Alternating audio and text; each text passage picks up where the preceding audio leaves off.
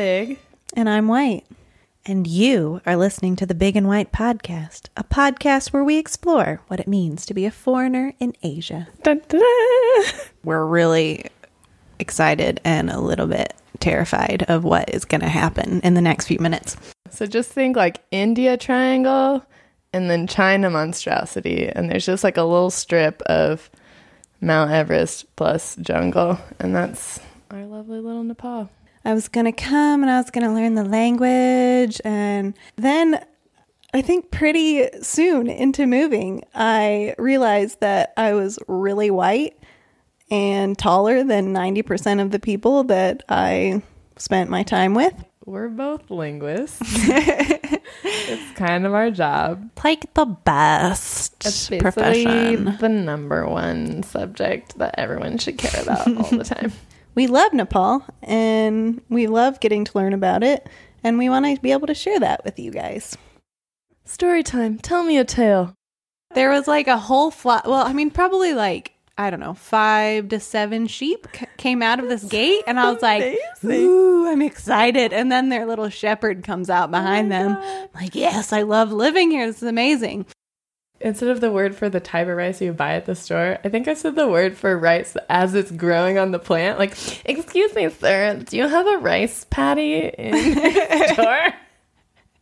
he just looked at me like, what? I can tell you this information, but if you haven't been to Nepal, then it's kind of hard to understand how many dogs are on walls. How do they get up there? I don't understand. Like, why would you say I need to be near the toilet? Why don't you just say I have diarrhea? like, I just I couldn't explain it. To her.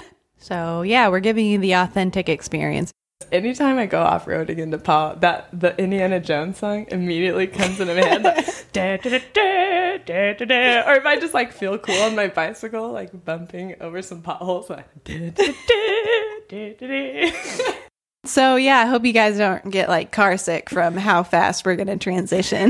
I think just not having that expectation that everything goes right every time makes your life so much more relaxed. It's mm-hmm. like if something goes wrong, it's okay. You figure it out. It's fine. I've pretty much come to the realization that being an adult is becoming comfortable with being uncomfortable. And I do that mm. on a daily basis, and it's kind of awesome. You can't always fix things immediately, you know? Mm-hmm. Like I was thinking, well, I'm going to go through this spiritual crisis and then I'll just find God again and it'll be great. But that hasn't been what's happened, but it's been good anyway. You're still you, you're just in a new city. Yeah. It doesn't matter if that city is in a new state or a new country, you're still you. I've learned so much about how sometimes that has to happen slowly. Like your brain needs a lot of time to process new ideas. So That's rough and kind of beautiful and usually worth it. totally worth Yeah. it.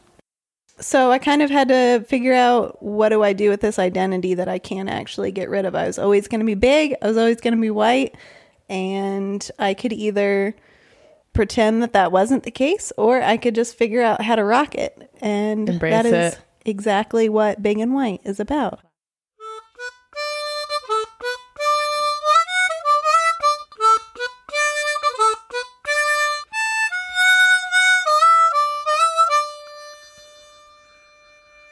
You heard it here first, folks.